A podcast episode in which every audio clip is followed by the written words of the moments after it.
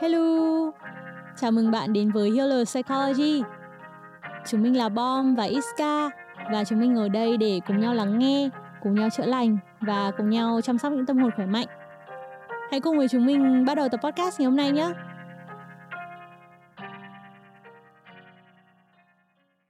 Hello mọi người, mình là Bom đây. Hôm nay thì chúng ta có một chút thay đổi nho nhỏ đó là mình sẽ bắt đầu tập podcast này bởi vì hôm nay chúng ta sẽ phỏng vấn Iska một chút về cái paper mà Iska đã giới thiệu ở trong hai tập podcast trước. Đấy là paper về Attachment Theory và về phim 500 ngày yêu. Thì chắc là chúng ta sẽ bắt đầu với việc hỏi Iska xem là tại sao em lại thích cái bộ phim đó và tại sao em lại quyết định viết một cái paper về cái bộ phim đó. Các cụ bảo là ăn một bát cháo chạy ba quãng đồng, còn em là khoe một cái paper và chạy hai cái postcard luôn. thì cái lý do mà em thích uh, bộ phim 500 ngày yêu là bởi vì uh, em rất là ấn tượng với cái mạch cái cái cách kể chuyện của phim. Đấy là phim nói về 500 ngày của một cái cặp đôi yêu nhau nhưng mà không kể theo cái trình tự là từ ngày 1 đến ngày 500 mà tức là cái phim nó jump nó nhảy từ ngày 200 xuống ngày 30 xong rồi lại nhảy cóc lên ngày 400 xong rồi nhảy lại ngày đầu tiên. Nó rất là lộn xộn nhưng mà nó có một cái gì đấy nó rất là hợp lý. Thì uh, dù rất là ấn tượng với cả câu chuyện nhưng mà em không hiểu tại sao hai cái nhân vật này lại chia tay. Tự nhiên Summer lại đùng cái lấy chồng. Thì uh, tranh thủ là mấy tuần trước cô giáo em thì có đưa một cái topic là về review phim. Thế là em cũng xem lại thì em có những cái cảm nhận hoàn toàn khác về bộ phim. Uh, nhất là những cái điều mà mình không thể hiểu nổi khi mà lúc đấy em 16 tuổi và đặc biệt là sau khi mà em đã viết về thuyết gắn bó về tâm lý là em thấy nhận ra là à hai cái nhân vật này là có những cái conflict có những cái mâu thuẫn. Tại vì là theo thuyết gắn bó thì hai người là không dành cho nhau nhưng mà cái vấn đề là không dành cho nhau thì em vẫn phải nhờ chị phân tích xem là có đúng hay không. Ừ. thì em cũng thấy là hồi đấy thì em xem thì em à, có một cái ấn tượng là em rất là bênh anh nhân vật là nam chính. Nhưng mà bây giờ khi mà em xem lại thì cái cảm xúc của em nó như là cái meme mà mọi người hay nói ở trên mạng là hồi nhỏ mình xem Tom và Jerry thì mình rất là thích uh, chuột Jerry nhưng mà lớn lên thì mình bắt đầu đồng cảm mình thương con mèo Tom hơn. Thì bây giờ thì em xem lại thì em cũng có cái vai là kiểu ờ em thương Summer hơn. Phân tích là à thực ra là Summer cũng đúng. Và cái uh, uh, vấn đề ở đây là Tom và Summer họ yêu cái người mà không có kiểu gắn bó phù hợp với cả họ. Thì uh, để phân tích thì Tôi là một chàng trai lớn lên trong niềm tin vào tình yêu, tin vào người ấy, tin vào true love. Thì nói chung là theo attachment theory thì em uh, nhận định rằng Tom là một người có anxious attachment style gắn bó theo xu hướng lo âu.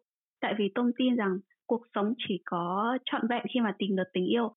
Nhưng mà từ nhỏ là bố mẹ của Summer ly hôn. Summer không tin vào tình yêu, Summer có một cái biểu hiện rất là rõ rệt của avoidant attachment style tức là xu hướng né tránh. Thì trong paper của em thì em cũng có viết cái uh, research cái tìm hiểu của em. Thì mọi người có bốn kiểu gắn bó như là mình đã đăng ở trên Insta uh, Healer Psychology của chúng mình đấy là lo lắng, an toàn, né tránh và sợ hãi. Và cái kẻ lo lắng và kẻ lảng tránh thì sẽ rất là hay yêu nhau. Thì nghe có vẻ phi logic nhưng mà với những cái người né tránh như Summer tức là rất giỏi từ chối người khác thì chỉ có, kiểu, người lo lắng mới có thể níu kéo và cố gắng mở lòng đối phương thôi. Thì em không biết là còn có gì mà trong tâm lý học mà chị có thể add on, kiểu, có thể thêm vào không? Ừ thì em nói đúng đấy đấy là hai cái nhóm này thì rất là hay yêu nhau. Tại vì nếu mà hai kẻ lảng tránh người ta yêu nhau ấy thì người ta đã bỏ nhau từ lâu rồi bởi vì hai người cùng cùng đều không có nhu cầu giữ cái mối quan hệ và đều khi mà thấy nó bắt đầu gọi là bất ổn một cái nó bắt đầu shaky ấy, nó không ổn định một cái là cả hai bên đều bảo là ở thì thôi tôi buông. Thì hai người đấy sẽ rất là dễ buông nhau.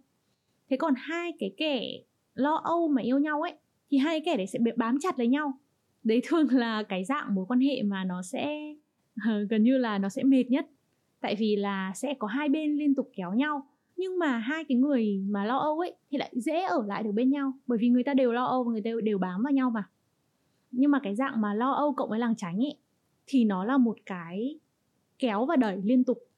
Khi mà lo âu mà yêu làng tránh ấy thì mới tạo ra nhiều thước phim hay, giống như là 500 ngày yêu. Bởi vì là nó mới có cái sự đẩy kéo đấy để mà có thể lãng mạn hóa, để mà có thể lên phim được.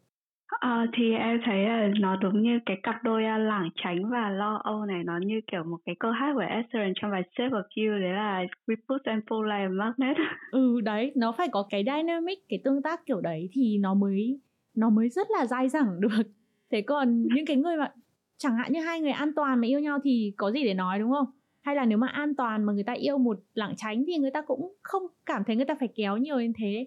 Hay là một uh, an toàn yêu một lo âu thì cái người an toàn này sẽ mang đến cho cái người lo âu cái cảm giác an toàn rồi. Thì nó không có chuyện gì nữa. Thì chỉ có cái cặp đôi mà lảng tránh và lo âu là gần như sẽ là cái dynamic kiểu pull push kéo đẩy đấy liên tục để mà có thể lên thành rom com được thôi. Nghe thấy cái nhóm an toàn như kiểu cung đất ở trong cung hoàng đạo ấy nhỉ? Kiểu rất là ổn định. Không hẳn đâu nha. Không hẳn à Thế chị phân tích đi, tại vì thực ra lúc mà em viết bài paper thì em nhìn Insta mình em thấy chị đang nhóm bất ổn là lo lắng, là tránh sợ hãi nhưng mà em vô thấy mình viết bài về về an toàn thì bây giờ chị phân tích thêm được không? Thực ra những người an toàn ấy thì người ta có những cái phản ứng mà mình tạm gọi là bình thường nhá. Tức là nó bình thường và nó các cái biểu hiện, các cái hành vi cũng như cái cách suy nghĩ của người ta sẽ rơi vào cái nhóm gọi là để trong ngoặc kép nhé bình thường nhất. Và mọi người thì cứ nghĩ là à an toàn thì là tốt nhất, đúng không? Nhưng mà cái điểm yếu của người an toàn ấy, đấy là vì người ta có những cái gắn kết cũ rất là tốt. Cho nên người ta có một cái nhìn màu hồng về tình yêu, màu hồng về những cái tương tác trong cuộc sống.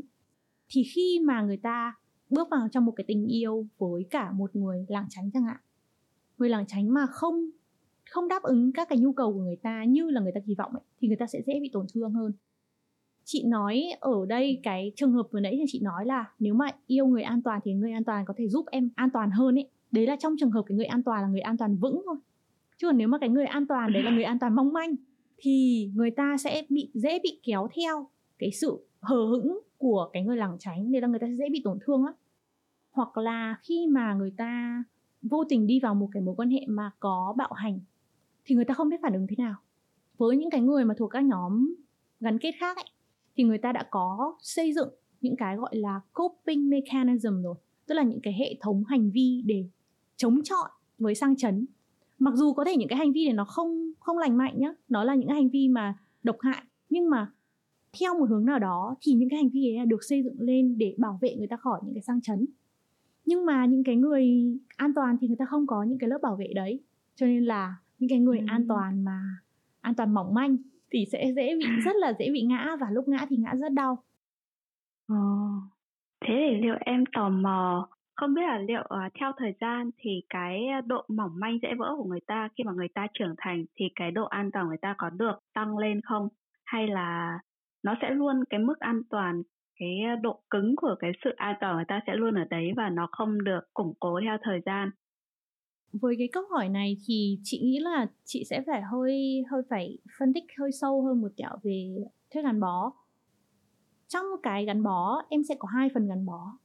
Phần gắn bó với bản thân, tức là phần gắn bó nhìn vào trong và phần gắn bó nhìn ra ngoài. Cái kiểu gắn bó của em nó sẽ quyết định xem là em có tin vào ai đấy hay không. Thì cái gắn bó mà nhìn vào trong ấy, nó sẽ là em có tin bản thân hay không.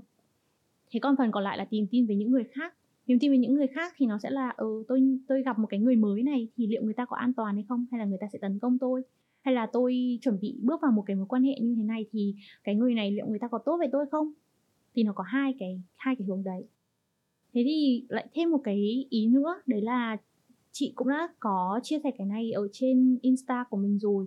Thì nó là liên kết gắn bó ấy, là em sẽ chuyển từ những liên kết gắn bó này sang những cái liên kết gắn bó khác tức không phải chuyển hoàn toàn nhá nhưng mà hồi bé khi mà em bé tí thì em sẽ gắn bó với cái người mà người ta lo lắng cho em người ta chăm sóc người ta nuôi nấng em gọi là caregiver.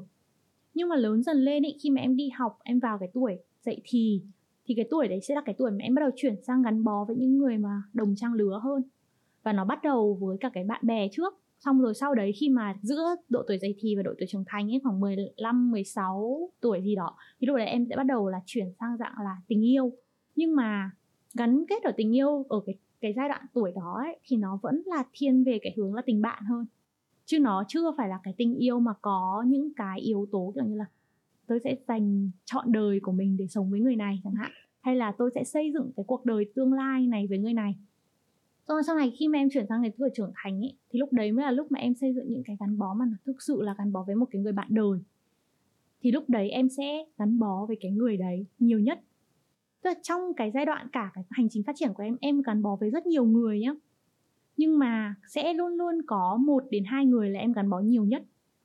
Thì cái việc mà cái sự an toàn của em nó có mỏng manh hay là nó vững chắc và nó có vững chắc thêm, lên theo thời gian hay không ấy thì nó phụ thuộc vào những cái mối quan hệ sau của em có tiếp tục là an toàn không. Nhưng mà cái đấy rất là hiếm.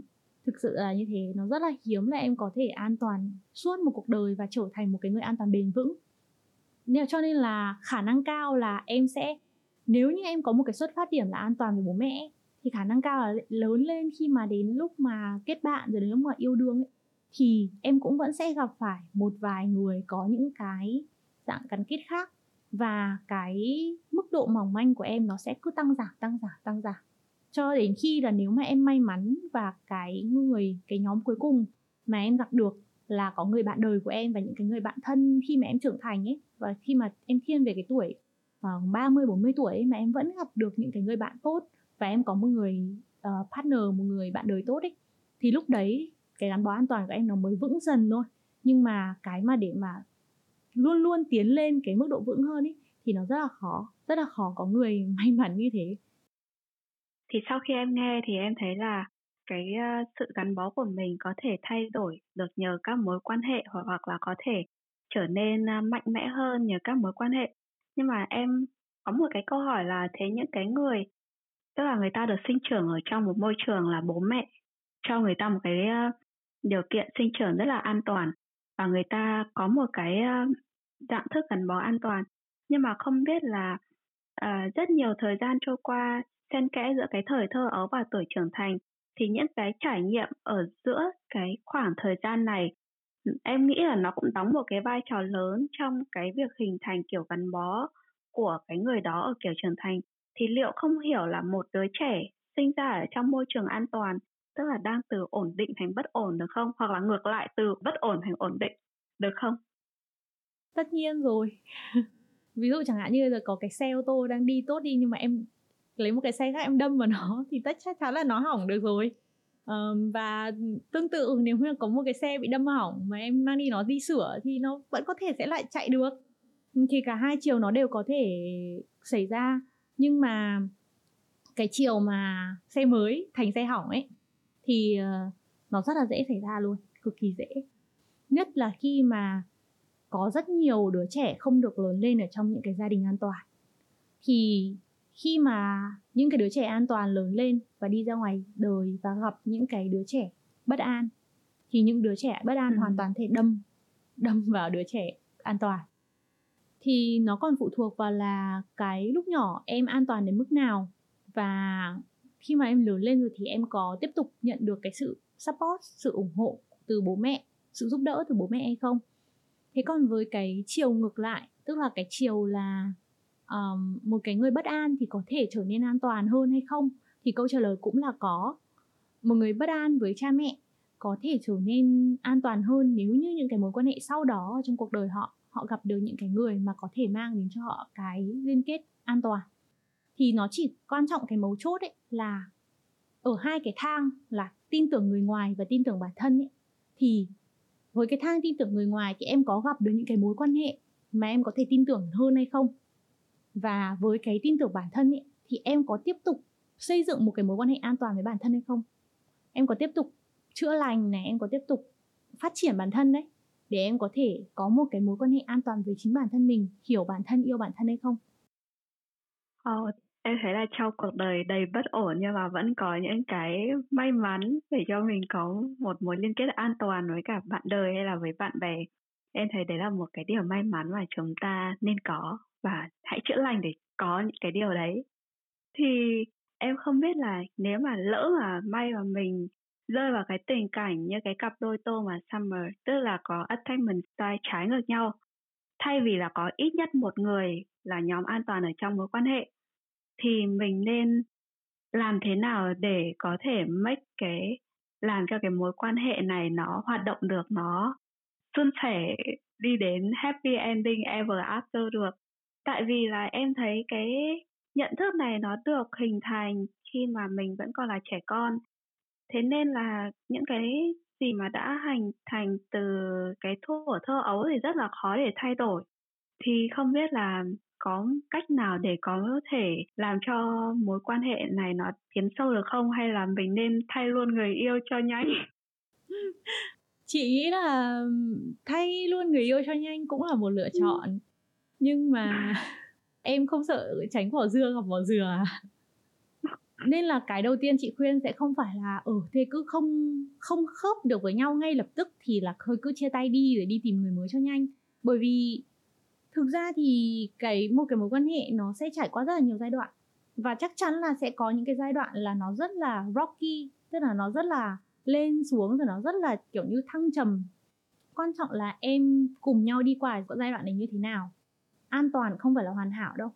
An toàn cũng có cái điểm yếu của an toàn. Và an toàn cũng không chắc là an toàn có thể chữa lành cho bất an. Có khi bất an lại biến an toàn thành bất an. Thì bây giờ làm thế nào để mình có thể tìm được một cái người mà có thể cùng mình tiến đến cái hạnh phúc cuối cùng? Thì chị nghĩ là mình nên hiểu là mỗi một người thì đều có những cái nhu cầu. Và cái dạng liên kết của em ấy, nó sẽ quyết định cái nhu cầu của em. Ví dụ chẳng hạn, em là người có liên kết bất an đi, thì em sẽ cảm thấy là lúc nào em cũng cần được yêu thương, em cần được công nhận, em cần được bảo là, ôi, anh yêu em lắm, anh thương em lắm. Tức là cái bất an của em nó hoàn toàn có thể được thỏa mãn bởi một câu là, ôi, anh thương em lắm của người yêu hay là một cái vuốt má, hay là một cái xoa đầu của người yêu là có thể thỏa mãn cái cơn lo của em rồi. Thế thì cái mà người yêu em có thể làm là gì? Không phải là biến em thành an toàn, mà là tìm hiểu xem cái em cần là gì. Em cần một cái xoa đầu à? Ừ thế thì anh sẵn sàng xoa đầu em vào thời điểm này. Khi mà cái nhu cầu, cái need của em nó được thỏa mãn, thì em sẽ cảm thấy bớt lo và ngày ngày ngày ngày ngày ngày khi mà em càng bớt lo bớt lo bớt lo đi và em càng tin tưởng cái người này hơn, thì em sẽ càng xây dựng được một cái liên kết an toàn hơn với cái người này. Thì đấy là ví dụ trong cái trường hợp mà chị vừa nói thì là một cái người lảng tránh cũng có thể cho em cái điều đấy. Tất nhiên là với cái người lảng tránh đến người ta, vốn dĩ người ta không thích những cái thứ thế, người ta không thích nói những cái lời ngọt ngào, người ta, bản chất người ta không phải là cái người có nhu cầu nói những cái lời như thế. Nhưng mà em hoàn toàn có thể yêu cầu mà. Em hoàn toàn thể hỏi là anh ơi có thể nói được không? Để cho em cảm thấy là cái nhu cầu của em nó được thỏa mãn. Thì ờ, nhưng mà theo ý hiểu của em là bây giờ ví dụ em là một kẻ lo âu và em muốn cái mối như như là em là tôm ở trong mối quan hệ đi ừ. thì em là một kẻ lo âu giống như tôm và em muốn cái mối quan hệ này nó hạnh phúc nên là em bảo Summer là Summer ơi xoa đầu anh đi để cho anh cảm thấy bớt lo âu. Nhưng mà trong tình yêu thì mọi người vẫn nói là ờ mình không, nếu mà ai đấy bắt mình thay đổi thì đấy không phải là tình yêu. Tại vì nếu mà một người yêu bạn thật sự thì người ta sẽ không bắt bạn thay đổi đâu. Thì em không biết là nếu mà bây giờ mình yêu cầu cái người mình yêu thay đổi thì liệu cái ờ, lúc mà cái người đó thay đổi vì mình rồi thì liệu cái tình yêu nó còn là cái tình yêu đích thực không? Hay là mình đang yêu một cái người khác vì người đấy nó thay đổi rồi? Cái tình yêu mà em đang nói đến mà là thực sự yêu thì phải chấp nhận tất cả mọi thứ ấy. Nó là cái tình yêu nó gọi là unconditional tức là nó không có điều kiện tình yêu vô điều kiện đúng không? Thì chị thực ra chị không tin vào tình yêu vô điều kiện. Kể cả em yêu bản thân em còn có điều kiện mà hay là cha mẹ yêu con cái còn có điều kiện mà. Cái đấy là quan điểm cá ừ. nhân của chị thôi là chị không tin vào tình yêu vô điều kiện. Chị nghĩ là mọi tình yêu đều có điều kiện của nó cả thế ví dụ chẳng hạn, Tom nhá, Tom hoàn toàn có quyền yêu cầu là à Summer ơi, em có thể ôm anh một cái được không? Anh đang cảm thấy lo quá, em thể ôm anh một cái để trấn an anh được không? Nhưng Summer là một người lảng tránh, có thể bảo là em không muốn như thế, em không thích như thế, em là lảng tránh, em không thích ôm. Vậy thì trong cái trường hợp đấy, Summer sẽ là người đang từ chối cái lời yêu cầu của Tom. Và Tom đáp lại cái lời từ chối đấy hoàn toàn có thể là, ok thì anh chấp nhận vậy anh đưa ra yêu cầu nhưng mà em từ chối thì anh chấp nhận cái lời từ chối đấy của em và tôn trọng cái lựa chọn của em. Nhưng Tom cũng có thể, như em vừa nói, là một lựa chọn khác đấy là ô thế thì cái người này không đáp ứng cái nhu cầu này của tôi thì tôi đi tìm người khác. Tôi đi tìm cái người mà sẽ willing, sẽ bằng lòng đáp ứng cái nhu cầu của tôi. Ờ nhưng mà nếu mà em là tôm xong rồi em cứ bắt Summer phải thay đổi theo ý của mình để thỏa mãn cái nhu cầu của mình ấy thì em không biết là liệu như thế nó có hợp lý không? Tại vì là em đang thấy là hơi có một chút quá đá rồi nha. Đương nhiên là nếu mà Tom muốn tìm một cái người như thế thì Tom cũng phải là người như thế nào chứ đúng không? Cái cái mối quan hệ nó là mutual, nó là hai chiều mà. Ví dụ như Tom muốn tìm một cái người là sẽ sẵn sàng ôm anh ấy cái lúc mà anh ấy đang lo âu thì Tom cũng phải chấp nhận những cái lúc mà cái người lảng tránh những người ta lảng tránh chấp nhận là có những lúc là mình sẽ phải tôn trọng cái khoảng không gian riêng của người ta ví dụ như là summer mà bảo là ừ ví dụ một tháng một lần em sẽ có một ngày mà em không muốn gặp anh thì tôi cũng phải tôn trọng điều đấy. Cái tình yêu ấy nó sẽ là một cái quá trình mà em không ngừng thỏa thuận để em tìm đến một cái điểm ở giữa để làm sao mà cái sự hy sinh của em ấy, nó không phải là một chiều và nó không phải là quá đáng. Nhưng mà um, trong kinh nghiệm của chị thì tất cả những cái tình yêu mà bền vững mà chị đã từng nhìn thấy nó phải là sự hy sinh từ hai phía. Mỗi người bỏ một ít thì cái mà Tom có thể bỏ được đấy là bớt đòi hỏi cái sự quá nhiều dính chặt đi. Bởi vì là Summer sợ cái đấy. Nếu như Tom hiểu được là cái Summer sợ chính là cái sự à ôi, lúc nào cũng phải dính với nhau đấy, thì anh ta có thể giãn ra một chút. Anh ta có thể bảo là, ok, nhưng cái lúc ừ, ba năm bảy thì anh sẽ dính. Còn 246 thì anh sẽ tách em ra để tôn trọng cái khoảng không gian cá nhân của em. Tương tự Summer, nếu như thực sự là yêu Tom ấy, thì sẽ hiểu là à Tom cần 357 là phải ôm thì ok 357 mình sẽ ôm Tom còn 246 thì anh ơi, anh anh anh để cho em một mình nhé. Và hai bên đồng ý với nhau là ok, mình sẽ có một cái chế độ 357 246 như thế. Thì là cái mối quan hệ nó sẽ work và cái nhu cầu của cả hai người sẽ đều được thỏa mãn. Đấy là Tom vẫn có những ngày được ôm và Summer vẫn sẽ có những ngày được một mình, được né tránh. Và cái nhu cầu của cả hai người đều được tôn trọng và đều được ờ, đáp ứng thì cả hai người đấy sẽ không bị bất mãn trong cái tình yêu đấy. Và những cái lúc mà người ta phải cho đi người ta phải hy sinh vào để thỏa mãn cái nhu cầu của người kia ấy người ta cũng hiểu là à cái này là từ hai phía mà. Mình hy sinh 357 còn anh ấy thì hy sinh 246 mà chứ không phải một mình mình hy sinh đâu. Thì nó sẽ phải là một cái quá trình mà nó cả hai bên đều phải như thế. Ờ, em thấy là sau khi nghe chị giải thích thì em cũng cảm thấy là ở tôm khá là đòi hỏi khá là nhiều từ Summer và nếu mà anh đấy có một cái lịch hoạt động 3 năm 7 2 4 6 thì có thể là Summer sẽ không nói cái câu là à một sáng tỉnh dậy em cảm thấy là mối quan hệ này nó không thể work được thế nên là em đi lấy chồng khác.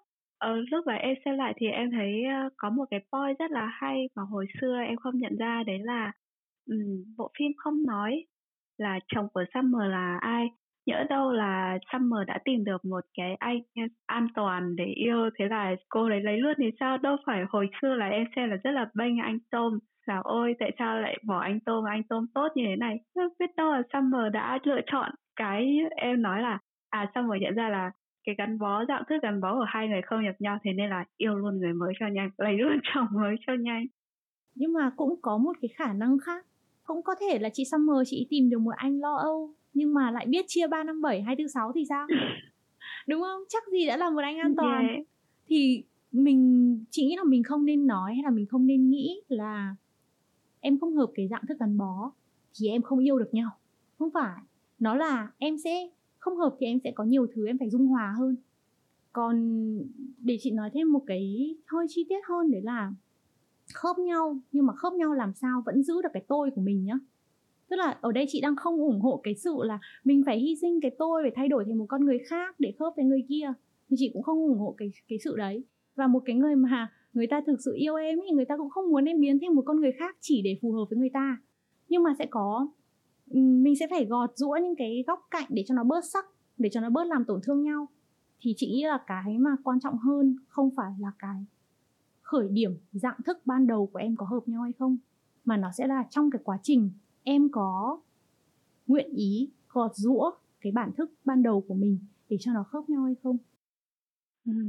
Ok, vậy thì em hy vọng là sau cái buổi postcard ngày hôm nay thì um, bản thân em cũng có những cái bài học riêng cho em và có những cái thông tin mới mà em nạp được. Đấy là một vài thông tin thêm về cái dạng thức an toàn. Mà mình không hiểu lắm về cái dạng an toàn này. Trước khi mà chị nói thì em cứ như coi cái dạng thức an toàn này là ồ mình phải tìm một anh dạng thức an toàn để lấy làm chồng thôi. Ok, nhưng mà nay thì em cũng đã hiểu hơn và em cũng hy vọng là cái podcast nho nhỏ của chị em mình hôm nay thì cũng đã giúp được cho các bạn nghe podcast một chút nào đó trong cái việc uh, có một cái nhìn đầy đủ hơn về thuyết gắn bó, các dạng thức gắn bó và đặc biệt là dạng thức gắn bó an toàn để không bị như Ika trước khi cái buổi podcast này là mình sẽ tìm một anh dạng thức an toàn để lấy làm chồng. Chị mong là sau khi nghe cái tập podcast này thì em cũng như là mọi người sẽ có thể nhận được cái thông điệp đấy là nếu như mà mình có là một người bất an thì mình không nhất thiết cần phải tìm một người an toàn với cái hy vọng là người ta sẽ chữa cho mình. Mà mình hoàn toàn có thể tự chữa cho bản thân, bởi vì là dạng thức gắn bó hay là liên kết gắn bó nó, chị nói là nó có hai phần, đúng không? Nó là với bên ngoài và với bên trong nữa. Thì tự mình cũng có cái trách nhiệm để mình chữa lành cái bên trong của mình, để mình củng cố cái bên trong của mình để làm sao cho nó trở nên lành mạnh, khỏe mạnh hơn. Và sau đó thì nếu như mà mình có gặp một cái người khác mà người ta chưa an toàn thì mình cũng không cần đòi hỏi là người ta phải an toàn để người ta chữa cho mình. Mà mình cũng có thể là đồng hành cùng với nhau trên cái hành trình gọt rũa cái những cái góc cạnh của mỗi người để làm sao để cho hai người vừa vặn với nhau hơn và, gọi là tròn hơn mịn hơn để không làm đau nhau. Ừ, em thấy đấy là một thông điệp rất là hay. Thì trong cái tập postcard này em đã hiểu hơn về bốn dạng thức gắn bó và à, dạng thức an toàn thì không nhất thiết là mình cần phải tìm một cái người dạng thức an toàn thì mình mới à, có một cái mối quan hệ mà tròn hơn mịn hơn mịn màng như da em bé. Thì để kết thúc tập podcast ngày hôm nay thì Iska lại muốn nhắc lại đấy là Healer Psychology luôn mong muốn gửi đi những thông điệp chữa lành và đừng quên gửi các câu hỏi và thắc mắc để chúng mình gỡ rối cùng bạn nhé. Cuối cùng thì đừng quên follow Instagram Healer Psychology của tụi mình và hẹn gặp lại các bạn ở những tập podcast lần sau. Bye bye. Bye bye.